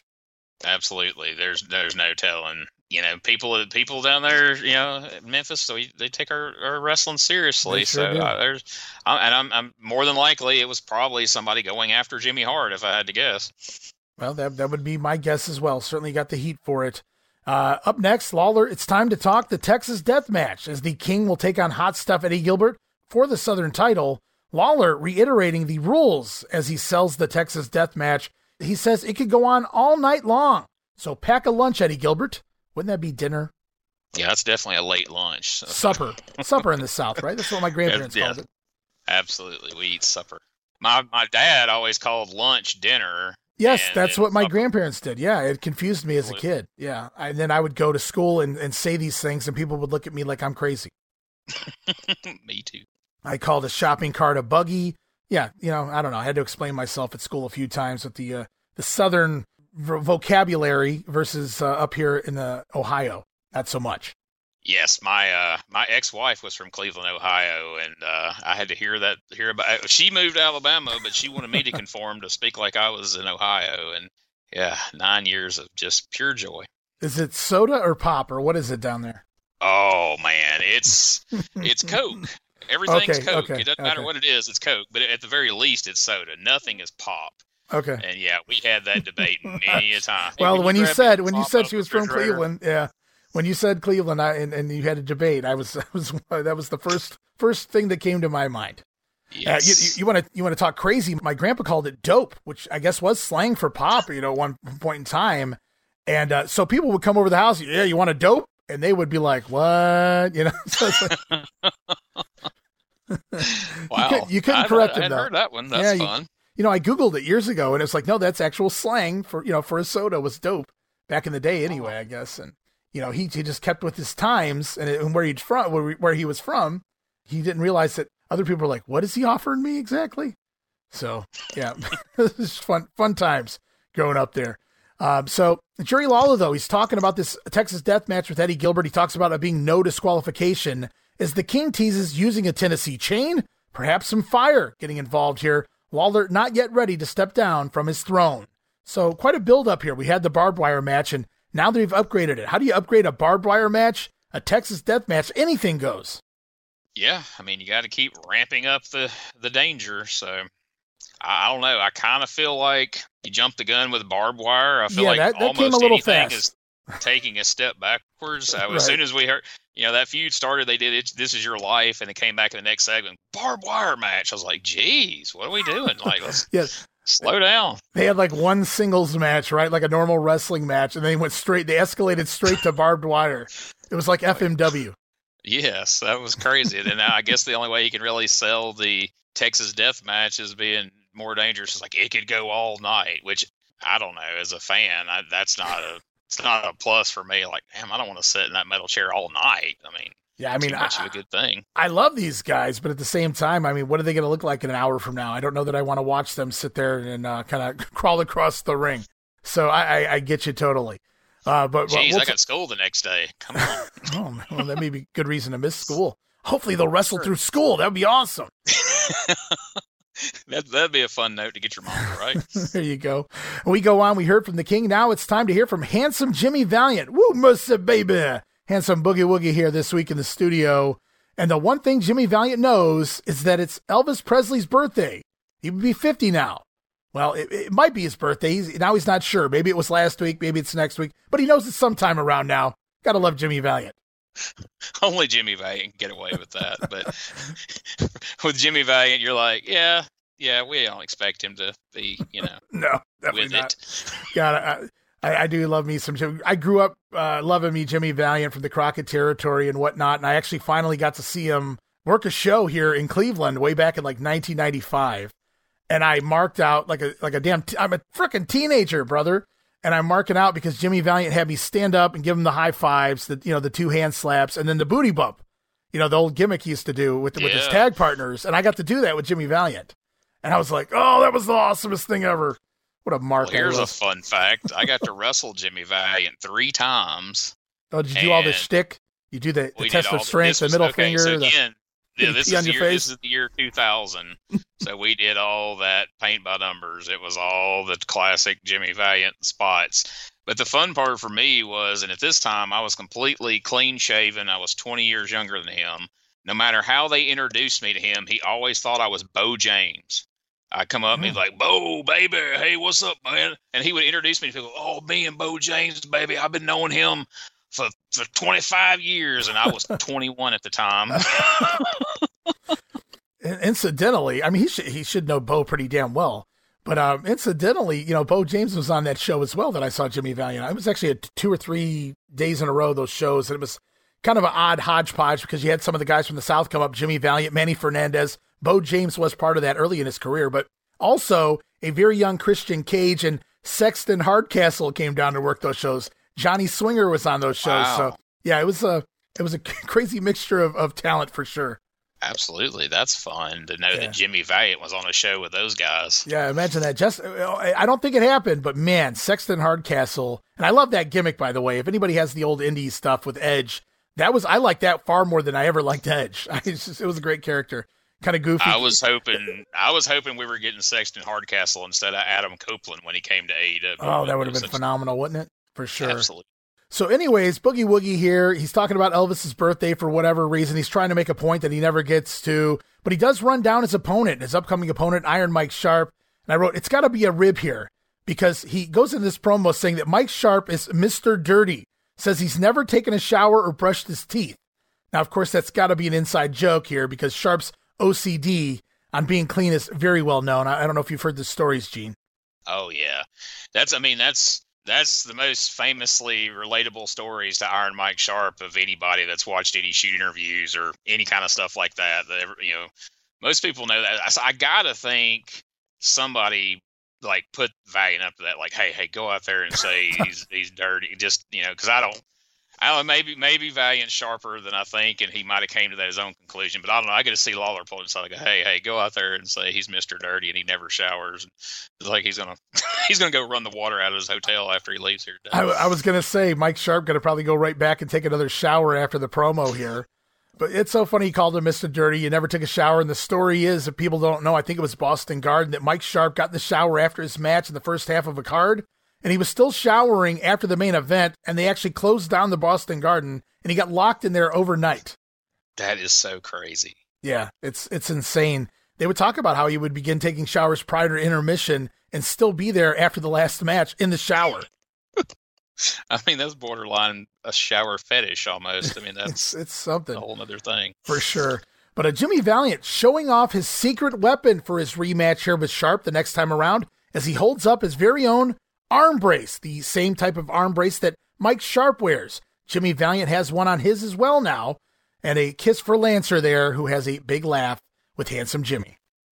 Fight fire with fire. You know, we found out in the coward ways the flag, whomever was in the corner uh, felt compelled to wave the flag because he got beat down so badly, so brutally by that seemingly leather arm brace that you know we assume is loaded. Uh, that he had to go get one of his own. And what better what better way to fight fire with fire, right? Absolutely. So we get another rundown here of the big Monday night card after the Valiant promo. Five big title matches plus a 10 man tag team match, shaping up to be a big night there in the Mid South Coliseum, Gene. And then, surprise, it's another Jerry Lawler interview because what's better than one Lawler interview? Why, two, of course. And real quick, Jerry just wants to introduce a new wrestler to the territory by the name of Rock and Roll Buck Zumhoff. Yay. He says everybody's going to like this guy. So says the king, giving Buck a stamp of approval here. Apparently, Buck called the Memphis office. It sounded like a shoot here when Lawler explained this. He called the, he called the Memphis office last week looking for work, and Lawler, I guess he put in the good word for him. So we have Jerry Lawler to thank for the pedo here in Memphis wrestling. I'm not going to touch that one because of the implications that could go along with it for other people involved. But anyway, uh, for that on the yeah, Lawler show. I think yeah, uh, I, but I think you're right. I think if there was ever a time where somebody just shot it straight and told the real story, I'm sure that is exactly how that played out. Yeah, that's that sounded like a legit. You know, hey, he was calling looking for work last week in the Memphis office, and Eddie Marlin said, "Hey, do you know this guy?" And I said, "Yeah, he's cool. Go on and bring him in." So it's like, man, I have to be honest. Like, all the real life stuff off the table that came out about that dude, what a scumbag he turned out to be. Mm-hmm. I could not make myself give one ounce of a shit about Buck Zumhoff as a kid, even though No. he had the jam box and all of that. I, every time he came to the ring, I left the room to go get a drink. Yeah, or, I, know, it just never worked for me. Never, never worked. Just looked like a white trash guy that should be roofing somewhere. I mean, really, Yes. I mean, you know, and the story goes he hated rock and roll and he hated carrying around the boombox. I guess he was into like country, like you know, old school country, and um, Yeah. that and he just he hated the gimmick, he hated all of that. But you know, it, it was what they gave him, and it was really the only thing that got him over with the people that he was over with. Although, again, like you said, long before I knew any of this stuff came out, I was just never a fan to begin with. So had he had his way, he would have been carrying around a radio listening to that John Denver song they played in the Terry Taylor video a couple weeks ago. But Perhaps. instead, he had to play rock and roll. Maybe a little Merle Haggard in there too. I'm sure. there you As, go. uh, we go back to the ring. One more matchup here to the expiration of time. It's six man tag team action. Jimmy Valiant, Jerry Lawler, and Buck Zumhofe taking on the team of Jerry Bryant, the Executioner, and Joe Lightfoot. And Lawler going to start out holding his own against Lightfoot here as the fans begin chanting rock and roll. I wrote, if they only knew, Gene. As Jerry Bryant tags in and knocks the king flat on his ass. Oh, you know he's going to pay for that. Lawler back up and pops Bryant, who goes flying high into the air. It's as if his job depended on it. And the tag then made to rock and roll Zumhofe. He's in with a running drop kick, rings Bryant's bell, and now Boogie's turn. In the ring, locking in the sleeper on Bryant, but in comes Lightfoot. So Boogie releases the sleeper on Bryant and locks it on Lightfoot. And then we continue the succession with the masked man comes in and he too gets the sleeper hold from Jimmy Valiant. So a fun little comedy bit there. And the executioner doesn't tag in, but somehow becomes the legal man. As apparently it's lucha rules all day long here in the studio, Gene. This is the third match this has happened in here in the last 90 minutes. As a double backdrop by the King and zoom uh, on the masked man, and Valiant dropping the big elbow, pinning the executioner. Four minutes and 13 seconds, one fall to close the show. Mercifully, that was all we had to see of that match. Yeah, And that was not very good. The I'm Lawler Bryant because- exchange, which lasted about five seconds, is probably the only thing I cared for there. I'm proud because a friend of mine told me that he knew this match was coming up. He's kind of watching along with us. That I should make the joke that, that Lawler and Zumhofe met in middle schools. Uh, but oh, oh, I didn't. I didn't. So I'm glad that I didn't Well. because I would have felt bad. We're not recording at this moment, are we? Uh, sure. Yeah, exactly. the mic is always live as uh, we roll on. So we close out the TV program. Now, later that night in the fairgrounds in Nashville, January 19th, advertised card. I don't have the results, but the card looked like this. It was Buck Zumhofe taking on Johnny Wilhoit. The Battens still wrestling Stan Frazier in some of the towns. It's Frazier's where it's these stipulations where Frazier must beat both Battens in 10 minutes or give them $500. Also, the Dirty White Boys taking on Kevin Kelly and Adrian Street. Not as not as cool as Adrian Street and Frazier by any means. Also, Jimmy Valiant taking on Mike Sharpe in a stretcher match. He wants to get in there, and he wants this stretcher. What do they call this? A stretcher match? Is this what they call this? Uh, you got a title on the line. I know that. Oh, okay. It's not a stretcher match. This is a title match right here. Mid American. Wouldn't it have been awesome Oh, if he came back out? oh, okay, it's okay. Wouldn't it be awesome if he came back out later? He's like, "Yeah, I got a title match," and Lance is like, "No, it's a stretcher match in Nashville." That would have been phenomenal if he screwed Yes. up. but here it is, stretcher match. He he was right. He did have one coming up later that night, uh, the same day as the, the TV program. So that's probably what he was thinking about here. His this is the one that caught my eye. It's the Macho Man Randy Savage, and last week he's basically playing Jerry Lawler versus Eddie Gilbert here in Nashville. Savage and Gilbert barbed wire match. If Savage wins, he gets five minutes with manager Jimmy Hart. But really, I don't care about the Jimmy Hart part. Just show me Eddie Gilbert and Randy Savage in barbed wire. no kidding.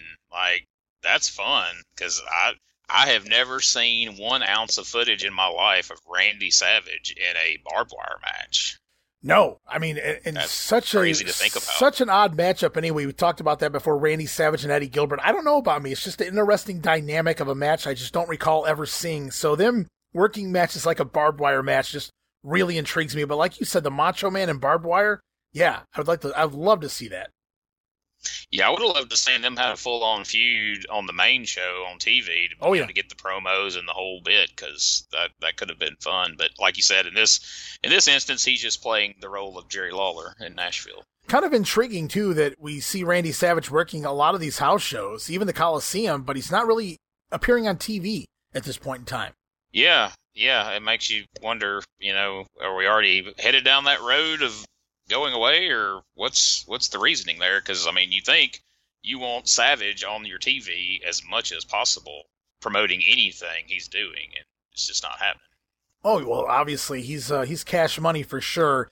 As we roll on to the following day, Sunday, January twentieth, the Jerry Lawler Show, guys, it's back. We have it here this week, a special eleven thirty start time, and it's Super Bowl Sunday. Gene, yes, this year it's Joe Montana and the Niners defeating Dan Marino and the Miami Dolphins, a very legendary game throughout Super Bowl history. Joe Montana and Dan Marino, even non-football fans have to know those names.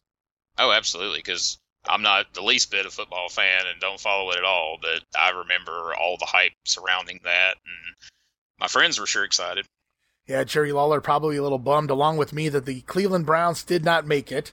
But uh, that's uh, that story continues to this day. As uh, we continue on here in the show, in the studio, this is an odd one. The Dirty White Boys video going to play first by Foreigner. Uh, so much to say here about this music video, Gene. We'll get to that in just a minute. But it's going to be a sit down interview in the studio with the Dirty White Boys, who Jerry Lawler refers to as a unusual treat. But I wrote, think about this. If you're familiar with Jerry Lawler, but you don't watch wrestling in Memphis, and then this sits down on the local morning talk show, this is what you're looking at. How do you explain that to somebody? I, I don't know that you can. it was it was it was one of those things that you, you had to see it to to really believe it because it just Dre- it looked bizarre on Dressed TV. in full character, guys. yes, Which I get. I'm not even arguing that. I'm not saying they should have came out in suits or anything like that, but just on Sunday morning television, a talk show, it's it's a little bit removed from wrestling. Not all the way, obviously, he shills it here, but it's still odd. Now, let's talk about that music video for a minute if you want to. Just some of the uh, odd. What was it with the Memphis videos where everybody had to point at the screen or do that? Like where you think they're frozen in time, but then they, they start moving and their arm kind of swings to the screen. They give you that point. Even the Dirty White Boys are doing it here. Yeah, they definitely. I mean, you could tell the same person was directing all these, and he had about four moves. Like, all right, so this is where you point, and this is where you know, like. Then they just kind of went through them in sequence. Boy, they don't age well. Is all I can say. Never mind that the fabulous ones are so far off from the dirty white boys, yet they're both doing the same exact poses. That's just odd. But like, why not have them like you know steal a hubcap or, or something like that? Instead, you know, we just see a wall uh, with the words "Dirty White Boys" spray painted on it. We see the Confederate flag, which was is bad of a thing back then. Uh, you know, they're holding a spray paint can, so we have to presume they're the ones that did the painting, even though they don't actually show them do it. But uh, yeah, they're they're dirty white boys, dirty white boys. As uh, Jerry Lawler going to address their past feud between the King and the Dirty Boys, uh, but they've seen Jimmy Hart for what he is now. They say Jimmy Hart made a lot of promises to them, but then he no-showed their first title match, and then he came out and cost them their second title opportunity as well. So the Dirty White Boys do what they want to do at this point, and Jimmy Hart he simply couldn't take it anymore, so they kicked him to the curb. And uh, so this week at the Mid South Coliseum, it's going to be the White Boys taking on the interns. And should they get the win, not only will they get those Southern titles, but they'll also get five minutes with Jimmy Hart.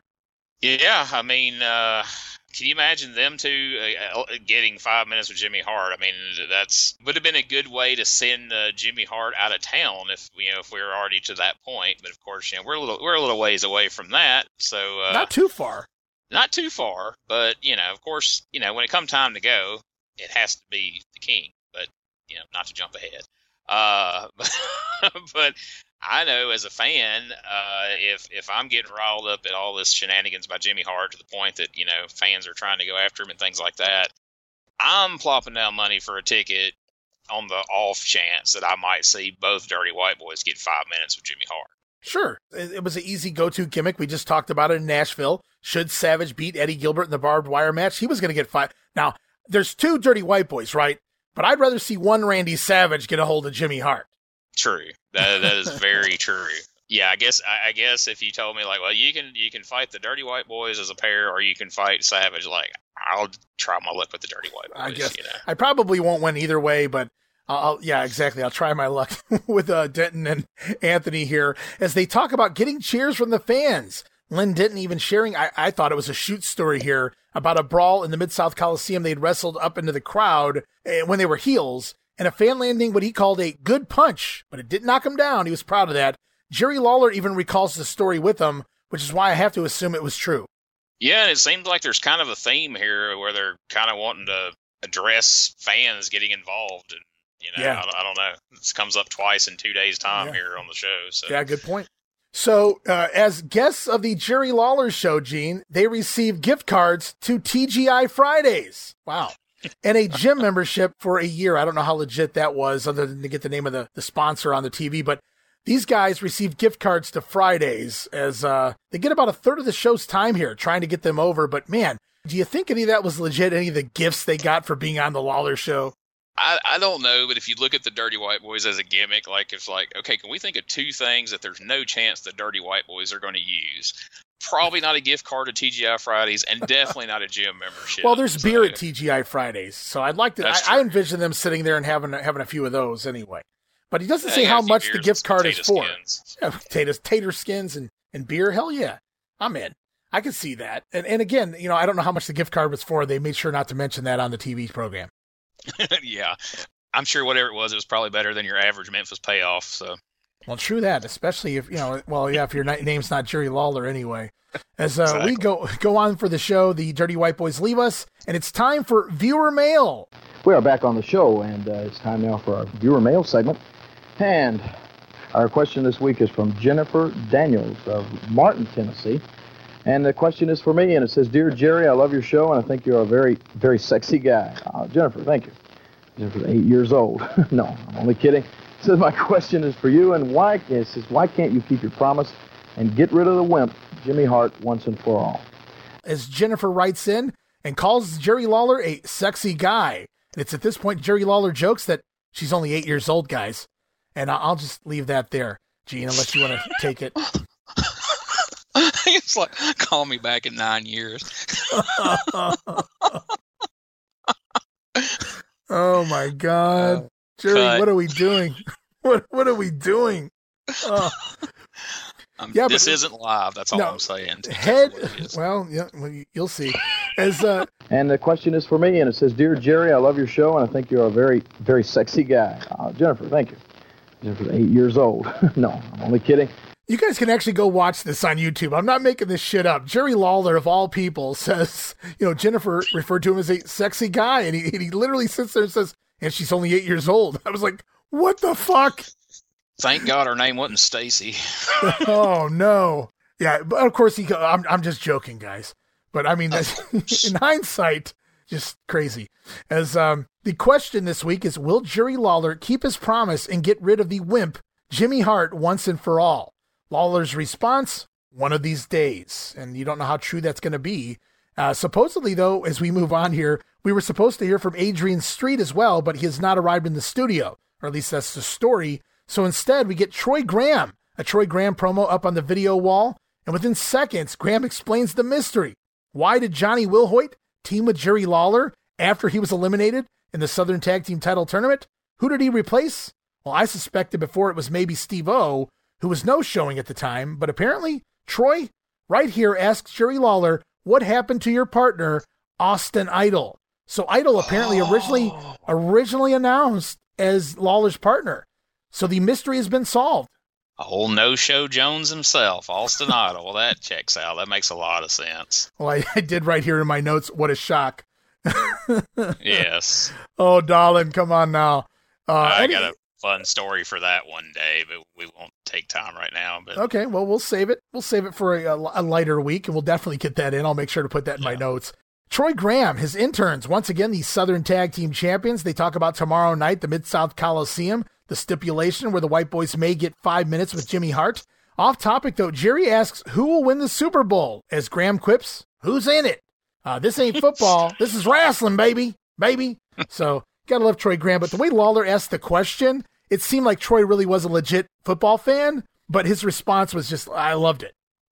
yeah, it was it, it, it was perfect. Uh, I, I forget how much uh, I enjoyed Troy Graham, but as we're each week as we're watching these shows, I was like, gosh, man, he was he was good at what he did. Underrated as one of the really the greatest promos ever. Absolutely. Just never really put into position to really you know make money with it. But yeah, I mean, I mean the guy was quick and he was good. And uh, you know, it's you know, it's unfortunate we've talked about that already and whatnot. But yeah, it was fun just sitting here. Jerry Lawler straight shooting because Lawler's a huge football fan. Everybody knows, big baseball fan. The Cleveland Indians, well, Guardians now. I still call them the Indians, the Cleveland Browns. But he loves football, and I, I think he was really straight shooting here with the heel Troy Graham. And he was like, you know, who do you think's going to win? And I love Troy Graham. Came right back. Didn't even take a, a second to think. Uh, you know, I don't watch that crap, you know. So it was great. This is wrestling, baby and uh, that's that's a great sell. I mean, what's the, a bigger heel move than to bury the Super Bowl? but he doesn't care enough to even know who's in it. You know, right, there's right. people cussing their TV like, "What? How dare you? How do you not know? There's only three channels back here." exactly. uh, Jerry Lawler then going to run down the Monday Night Mid South Coliseum card, sells his match like he's just another person. He's like, "Oh, Jerry Lawler's in action, taking on hot stuff Eddie Gilbert in Texas." It was so weird hearing Lawler refer to himself like he's not Jerry Lawler. yeah, like he was some random announcer. Right, right.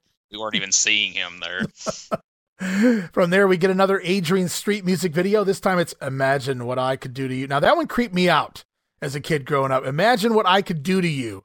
As Jerry Lawler asks, he ain't right, is he? I wrote LOL. I love Lawler's response after the video. He just looked into the camera and said, he ain't right, is he? it was perfect. And like we said about Troy Graham, make no mistake, Lawler's very quick as well, as we've seen Oh, over the years, but even sure. back then. And if you've never, if, folks, if you've never listened to that song, Imagine What I Could Do to You from Adrian Street, go on YouTube and look up the video and listen to some of the things he names off. It's pretty hilarious. Yeah, it's it's something. You know, I loved Adrian Street. I loved the character. I loved watching him work. I was always infatuated with him growing up. I loved his music videos. You know, I I, I marked out for Adrian Street, but for some reason, this particular video just gave me all the creeps. I guess I just uh, never really got into this one particular video for from Adrian. Yeah, it is definitely creepy, especially when you're uh, a young person. But uh, Sure. I, I never paid for years. I never really paid it that close of attention. Then when I actually listened to some of the things he was saying, I could tear a telephone directory into bending iron bars or something else I can do, and and then there's like always pick my teeth with the nearest billiard cue, and I'm like, that's random and strange. Like that's Well- not even tough. That's just saying you don't have you know teeth. Right. Well, That's an insult you would give somebody like you pick your teeth with a billiard cue. It's like something Well- they say to old pig pen there.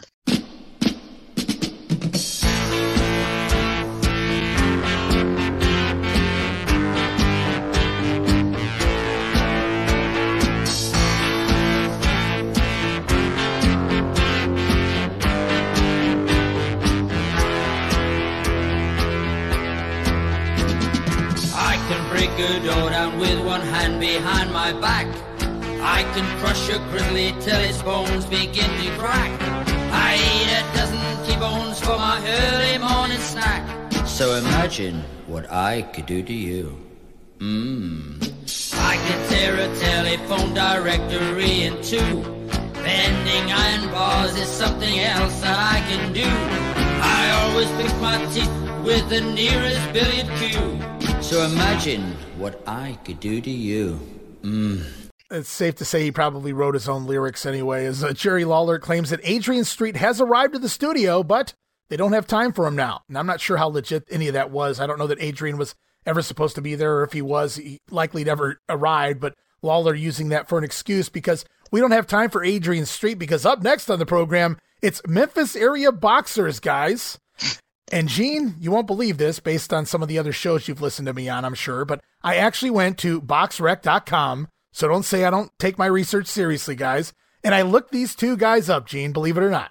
I would expect no less from you, my friend. You probably thought this was going to be like a throwaway 30 second deal. And instead I, I look up these, these guys here. I was expecting you to go, yeah, and then he rambled on about some boxers. Anyway, Yeah, there you go. So Like- there's there's two guys. They come out. They speak with Jerry Lawler, young looking kids at the time, Knox Brown and Robert Dixon. And I said, you know what? I'm going to Google their names, and if something comes up, I'm going to take notes. If it doesn't, that's fine. I'll move on. Sadly, unfortunately, things came up, so I, I took notes. Uh, so Knox Brown, the the Caucasian of the two, he started back in 1983. And his record was seven and two heading into this show. I just want to put some context on these guys. And they were selling out an upcoming boxing card a few days later at the Cook Convention Center, which is where Memphis would run sometimes if they couldn't get the Mid South Coliseum. And uh, so this guy actually goes on and he wins there as well. So this guy was pretty serious. He, I actually, he's got videos on YouTube. He even appeared on USA's Tuesday Night Fights. So this guy actually oh. became a little bit of something. Yeah. Okay. Meanwhile, I can't say the same for Mr. Robert Dixon. He he started 1984, had a 3-0 1 record at this point here when he appeared on the show. Now he'll win again in two days' time at the Cook Convention Center, uh, though he does lose his last 10 in a row before retiring. So uh, Robert D- Dixon not not as successful as Knox Brown, but Jerry Lawler promises them if they win their fights this Tuesday night, which they both do, then they'll be back in the show. I wrote, "We'll see." Yeah, so you, ne- steer you wrong. You never know who's going to appear in that last segment on the Jerry Lawler show. It just gets better every week. As uh, we roll on now to the Mid South Coliseum, January the 21st, advertised card, five championship matches, a night of champions, if you will. Now, the undercard looks like this Buck Zumhofe taking on Jerry Bryant, Kevin Kelly going against Leaping Lanny Poffo, and Johnny Wilhoit, scheduled to take on, well, his sometimes tag team partner, at least as of late, David Haskins. Also on the card, wow, 10 man tag.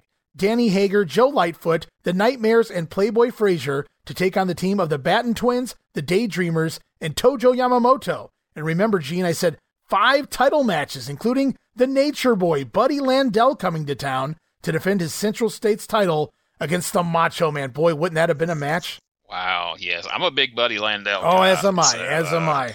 Would love to see that one. I would have too. Uh, also, International champion Terry Taylor back in town to defend his title against the exotic Adrian Street. Jimmy Valiant going for Mike Sharpe's Mid American title. Remember, it is not a stretcher match, guys. He wants to get in there, and he wants this stretcher. This, what do they call this? A stretcher match? Is this what they call this? Uh, you got a title on the line. I know. Oh, okay. It's not a stretcher match. This is a title match oh, right here. Mid American. Oh, okay. Oh, okay. I pop every time I hear it. I try not to, and I I just I can't help my. Oh, okay. So uh, it is not a stretcher match, guys. They should have actually put that on the screen, blinking lights. Uh, not a stretcher match. Not a stretcher match. No, it's a title match. Mid American title on the line. Mike Sharpe defending against Jimmy Valiant. Also, it's the interns defending the Southern titles against the Dirty White Boys. If you don't know by now, should the White Boys win, they'll get five minutes with Jimmy Hart. And the main event, Jerry Lawler defending his Southern title against Hot Stuff Eddie Gilbert in a Texas death match.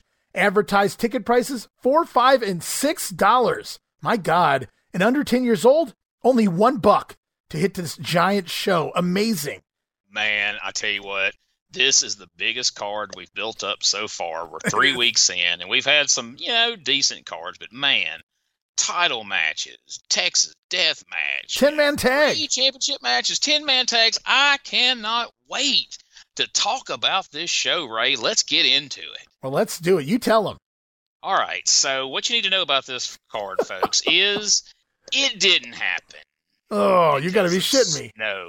Snow. Which is ironic because here where I live in the state of Alabama, uh, half the state shut down because of snow for almost an entire week. We got lucky where I'm at, and it missed us. It was just deathly cold, but right above me in Huntsville and different places, uh, they didn't go to work for over a week. And uh, this was one of those instances in the South where it came a big snowfall and record cold temperatures. Right. And the big, gigantic card that we're all looking forward to did not happen. And thus, Terry Taylor. there you go. And thus, Terry Taylor will keep the international title for another six or seven months. Uh, because I guess I, you have to imagine he was coming here to drop the belt to Adrian Street before he heads back down to the Mid South, but it doesn't take it doesn't take place here. And and sadly, some of these other matches like Savage and Landel, I don't know that we ever get that either. No, there was some uh, a few matches on this card that uh, just did not happen. It was just uh, poof, gone. Yeah, that's so, that's that's a total a bummer here. The matches I was looking most forward to, we're not we're never going to get to see. Now we'll have to wait and see next week what they do with this Texas death match. We know Lawler's going to stick around. Eddie Gilbert's still going to be here for a little bit.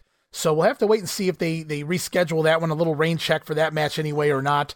Uh, but for now, we're going to be even more confused because he's going to be like, now is this a stretcher match? But since we didn't do the other match, is it not a stretcher match? I, I, I don't know, Lance. I'm confused. Well, now I'm confused. I don't know what the hell's going on around here. Oh, come on, Mike. I don't know. Oh, okay. Oh, oh, okay. Go take a shower, Mike. Oh, okay. yeah. So sadly, guys, the the show doesn't take place, and like you said, it wasn't just snow, but record cold temperatures in the area at that point in time. So very, very icy weather, snow. I don't know. I don't know the inches. I didn't watch Dave Brown at the time, so I don't, I I was don't know. about to say Dave Brown. Dave Brown should have known this was coming and gave us a heads up. yeah, Lance didn't. Lance put Dave Brown over when he saw it coming, but when he didn't see it coming, no mention of it at all. That's all right. Oh, come on, Davey. What are you doing? Ah, Davey, come on now. oh man. Okay, we got one more piece of business here, guys, before we wrap it up here this week, Gene, and that's off to the Louisville Gardens. We got we, we couldn't talk, talk about the Coliseum, so at least we'll get in the Gardens here the following day, January the 22nd. The attendance, however, only 2,200 fans. That's just over a third full here in the Gardens. Now, a schedule for the card, it was supposed to be six big matches. And and yes, guys, I'm not gonna not gonna throw you for another swerve. The the show actually does take place, just some of the talent doesn't make it here. But six matches originally scheduled for the card. Buck Zumhofe versus Kevin Kelly. So you have a guy pretending to be a prisoner versus a guy who is currently in prison. So should that match have taken place, neither guy actually winds up showing up for this matchup. Uh, also, return matchup. No disqualification, no time limit. What an odd match. Lanny Poffo versus Joe Lightfoot. Wouldn't you like to know what happened the first time around? Boy, don't you know? If there's two guys on a card you're like, man, let's throw out the DQs, let's throw out the time limit, let's let's let these guys just throw down and fight. Joe Lightfoot and Lanny Poffo. Uh, Feels like something you would stick in a main event at a high school or, or something along those lines. yes. We're coming to the side of the road in BFE, Tennessee, and we're going to have go. a no DQ, no time limit. Joe Lightfoot versus Lanny Poffo. and of course, the undercard is Buck Zumhofe versus Kevin Kelly. Now, I won't leave you guys in suspense. Joe Lightfoot also doesn't make the show. So Lanny Poffo going to actually take on uh, someone else. We'll get to that in just a little bit. Now, only three guys missed this show. It's Zumhofe, Kelly, and Joe Lightfoot here. But in, unfortunately, we don't get that no DQ, no time limit matchup. We'll have to wait and see if they bring it back next time around. Also on the card, Randy Savage taking on Adrian Street. Would love to have seen that. And five hundred dollars. The Nightmares putting up five hundred bucks. So wait a minute, they have as much together as Playboy Frazier does by himself. Well, he's got all those nuggets and whatnot, I guess. Ah, he is shaking the nuggets off right now, Randy. Was But it's the Nightmares putting five hundred dollars up against the masks of the Daydreamers, who simply don't appear enough on, on Memphis TV. No, I mean they were shoving them down our throats there at first, and you know now they're just popping up on these cards, but we're not seeing them on TV. Need, How need are we Buck supposed to stay excited? Got to got to keep uh, Buck Zumhofe on, on the TV screens, I suppose. Also, uh, Buck this the, found out this card wasn't going to happen at a school and backed out at the last moment. Wow. Wow. Woof. Uh, is that what happened? Okay. Well, that's that's it, it could be true. Uh, the interns taking on the Dirty White Boys, another gimmick with the five minutes Jimmy Hart deal, and then in the main event, Iron Mike Sharpe and Eddie Gilbert teaming up to take on the pair of Jerry Lawler and Jimmy Valiant in a Texas Death stretcher match. And the only way to win there, you have to send out one of your opponents on a stretcher. So Mike Sharpe, all sorts of confused. Well, I was going to say, why didn't we just go ahead and throw the barbed wire in there too, just to hit all three of the recent match stipulations? Well, for Jerry Lawler, yes, but maybe Mike Sharpe doesn't want to get near the barbed wire. Who knows? Maybe he uh, declined. I know what you guys are paying me or aren't paying me. I'm not doing that. Do you know how long I'll have to shower after a Oh my God! Could you barbed imagine? wire match if I get bloody? Oh, and somebody else's blood. My God! Be in the shower all night. Oh. the, the great tennis, the great Kentucky water shortage of 1985. I was gonna say, yeah, absolutely. Well, guys, before we get to the results here in the Louisville Gardens, right now we're going to go off to Lance Russell standing by with a few promos here. He's going to talk to Troy Graham, the interns, Jimmy Hart, Iron Mike Sharpe, and Eddie Gilbert.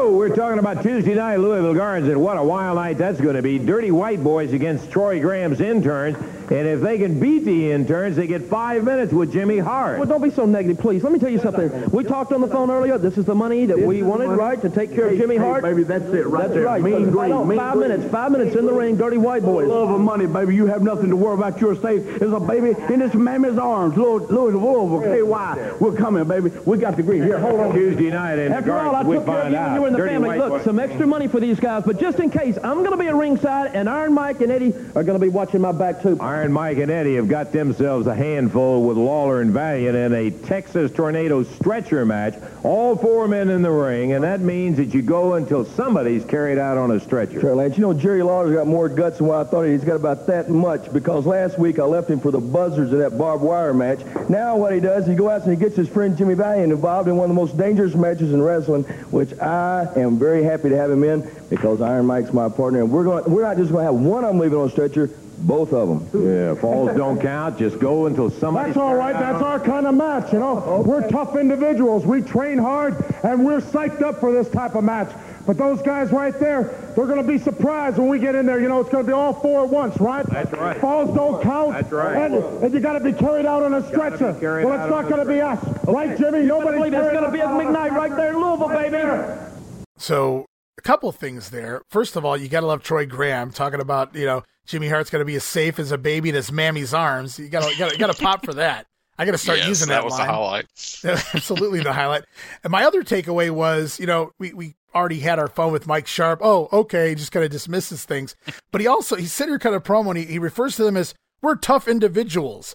It's like he doesn't really cut a wrestling promo. He's just talking like a normal human being. Yes, um, he sounds so out. every time he opens his mouth, he sounds so out of place.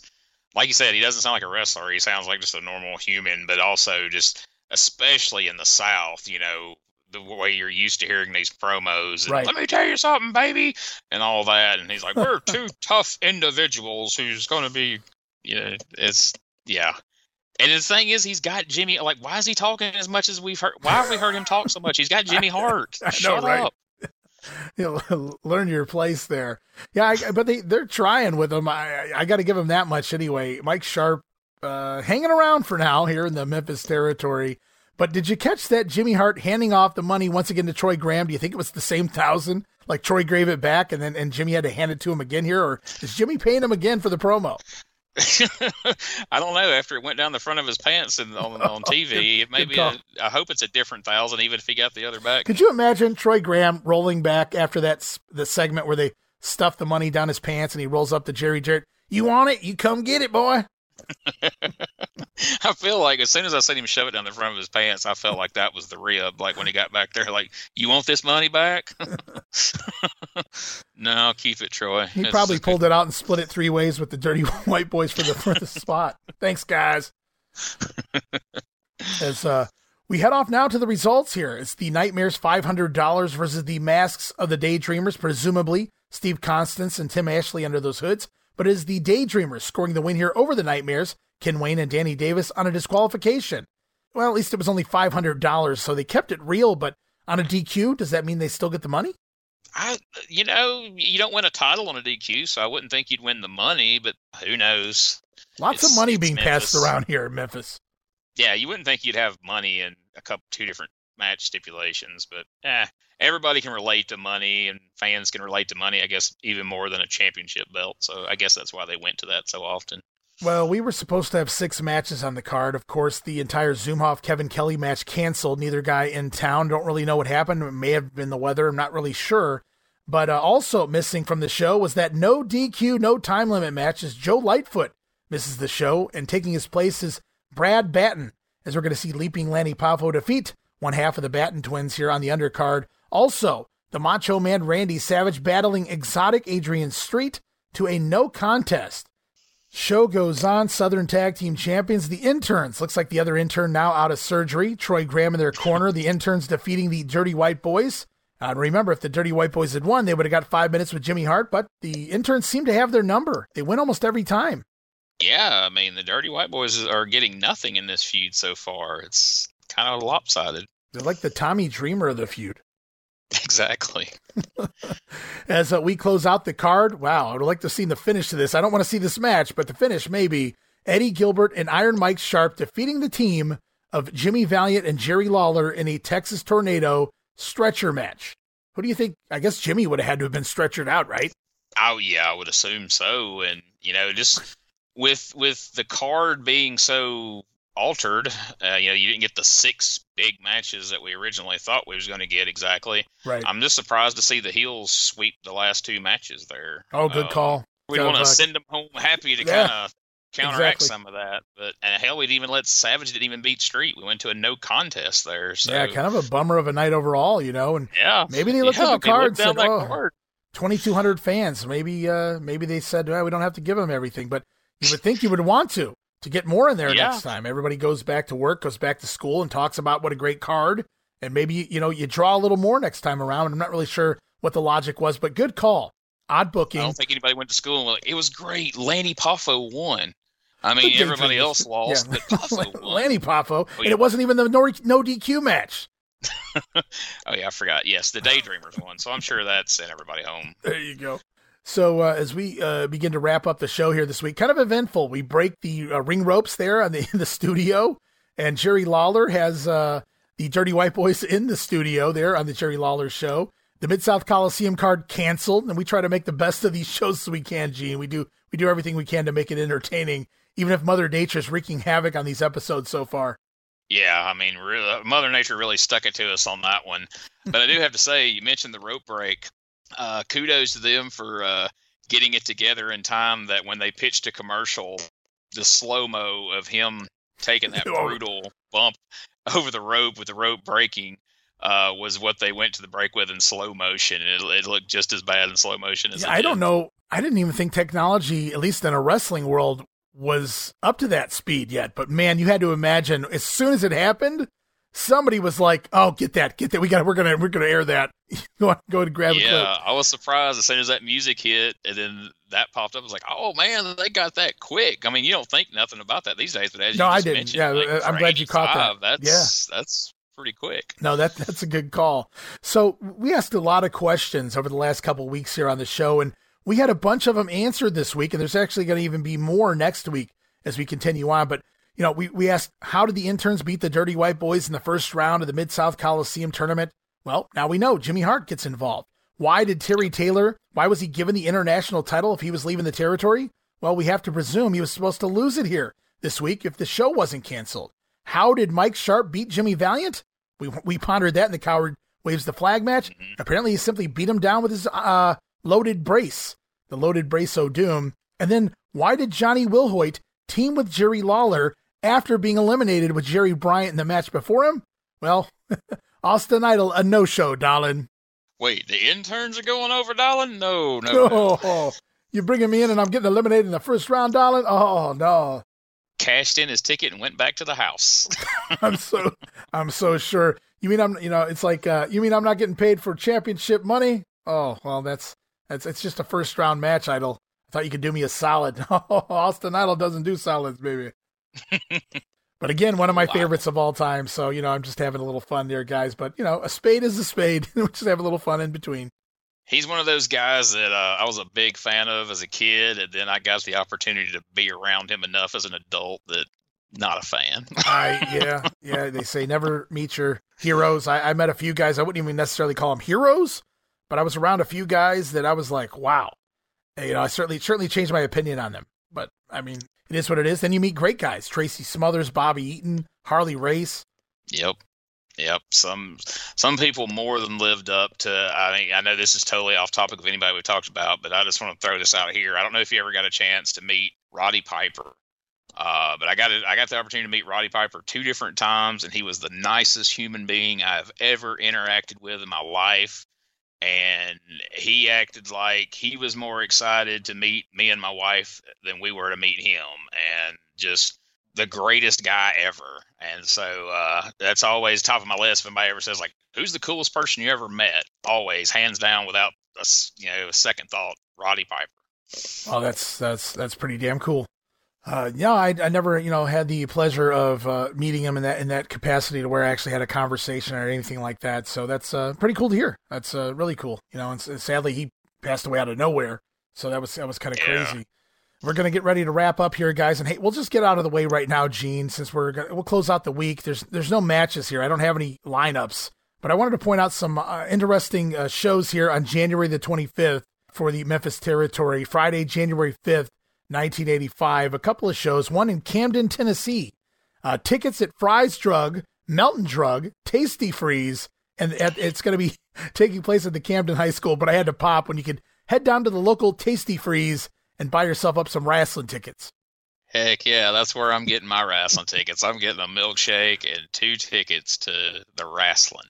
But Fry's Drug is just the thing. I don't care. I want to go to Tasty Freeze. I want to say I got my tickets from Tasty Freeze.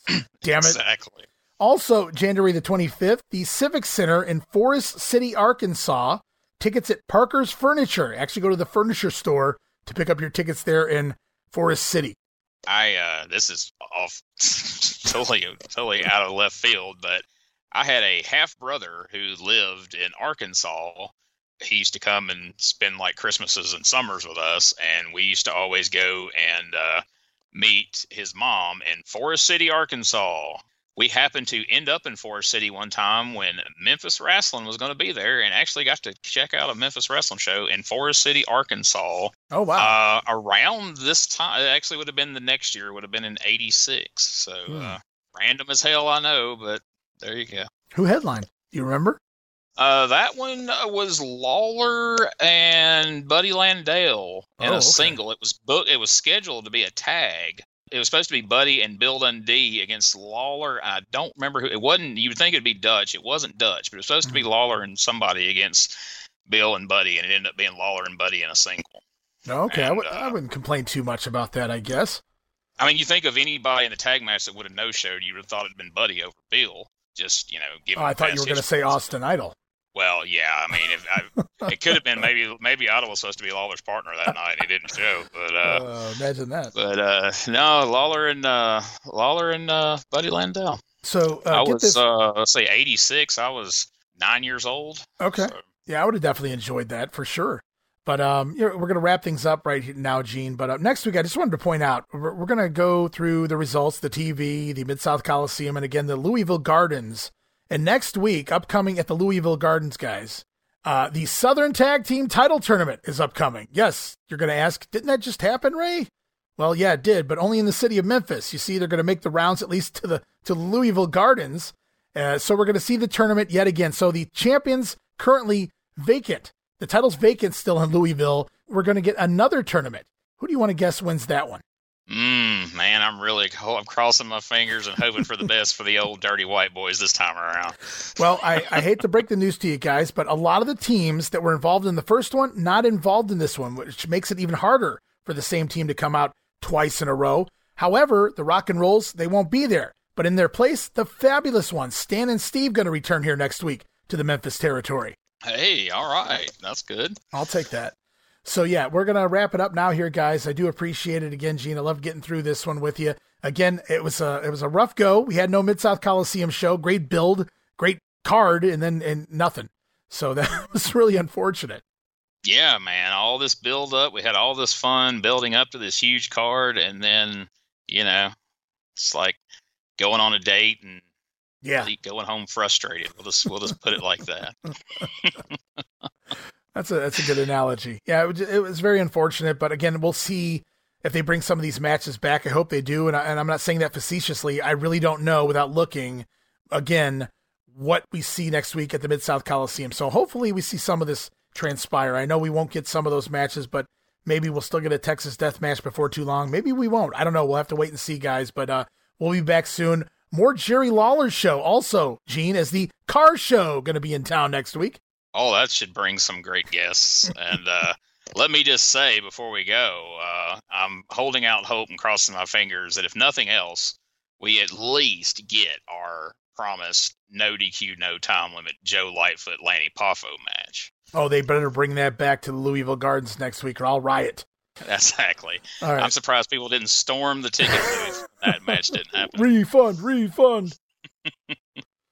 All right, guys, we're going to close it out now. Gene, I appreciate you taking the time and, and getting this one in. It's always a pleasure. It's always a fun time talking more Memphis wrestling from back in the day. Looking forward to closing out the month of January next time around.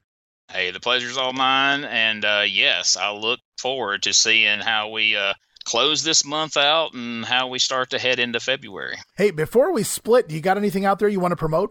Uh, just uh, you know, check out uh, the YouTube channel, youtube.com slash uh, Retro Wrestling Network. Uh, we've been kind of slow putting up matches, but we do put out the uh, the OWF Outlaw Wrestling Federation with Whitey Jenkins, and again, that's kind of the comedy parody wrestling that me and Bob Anderson do for fun. So if you like silliness like that, please check that out.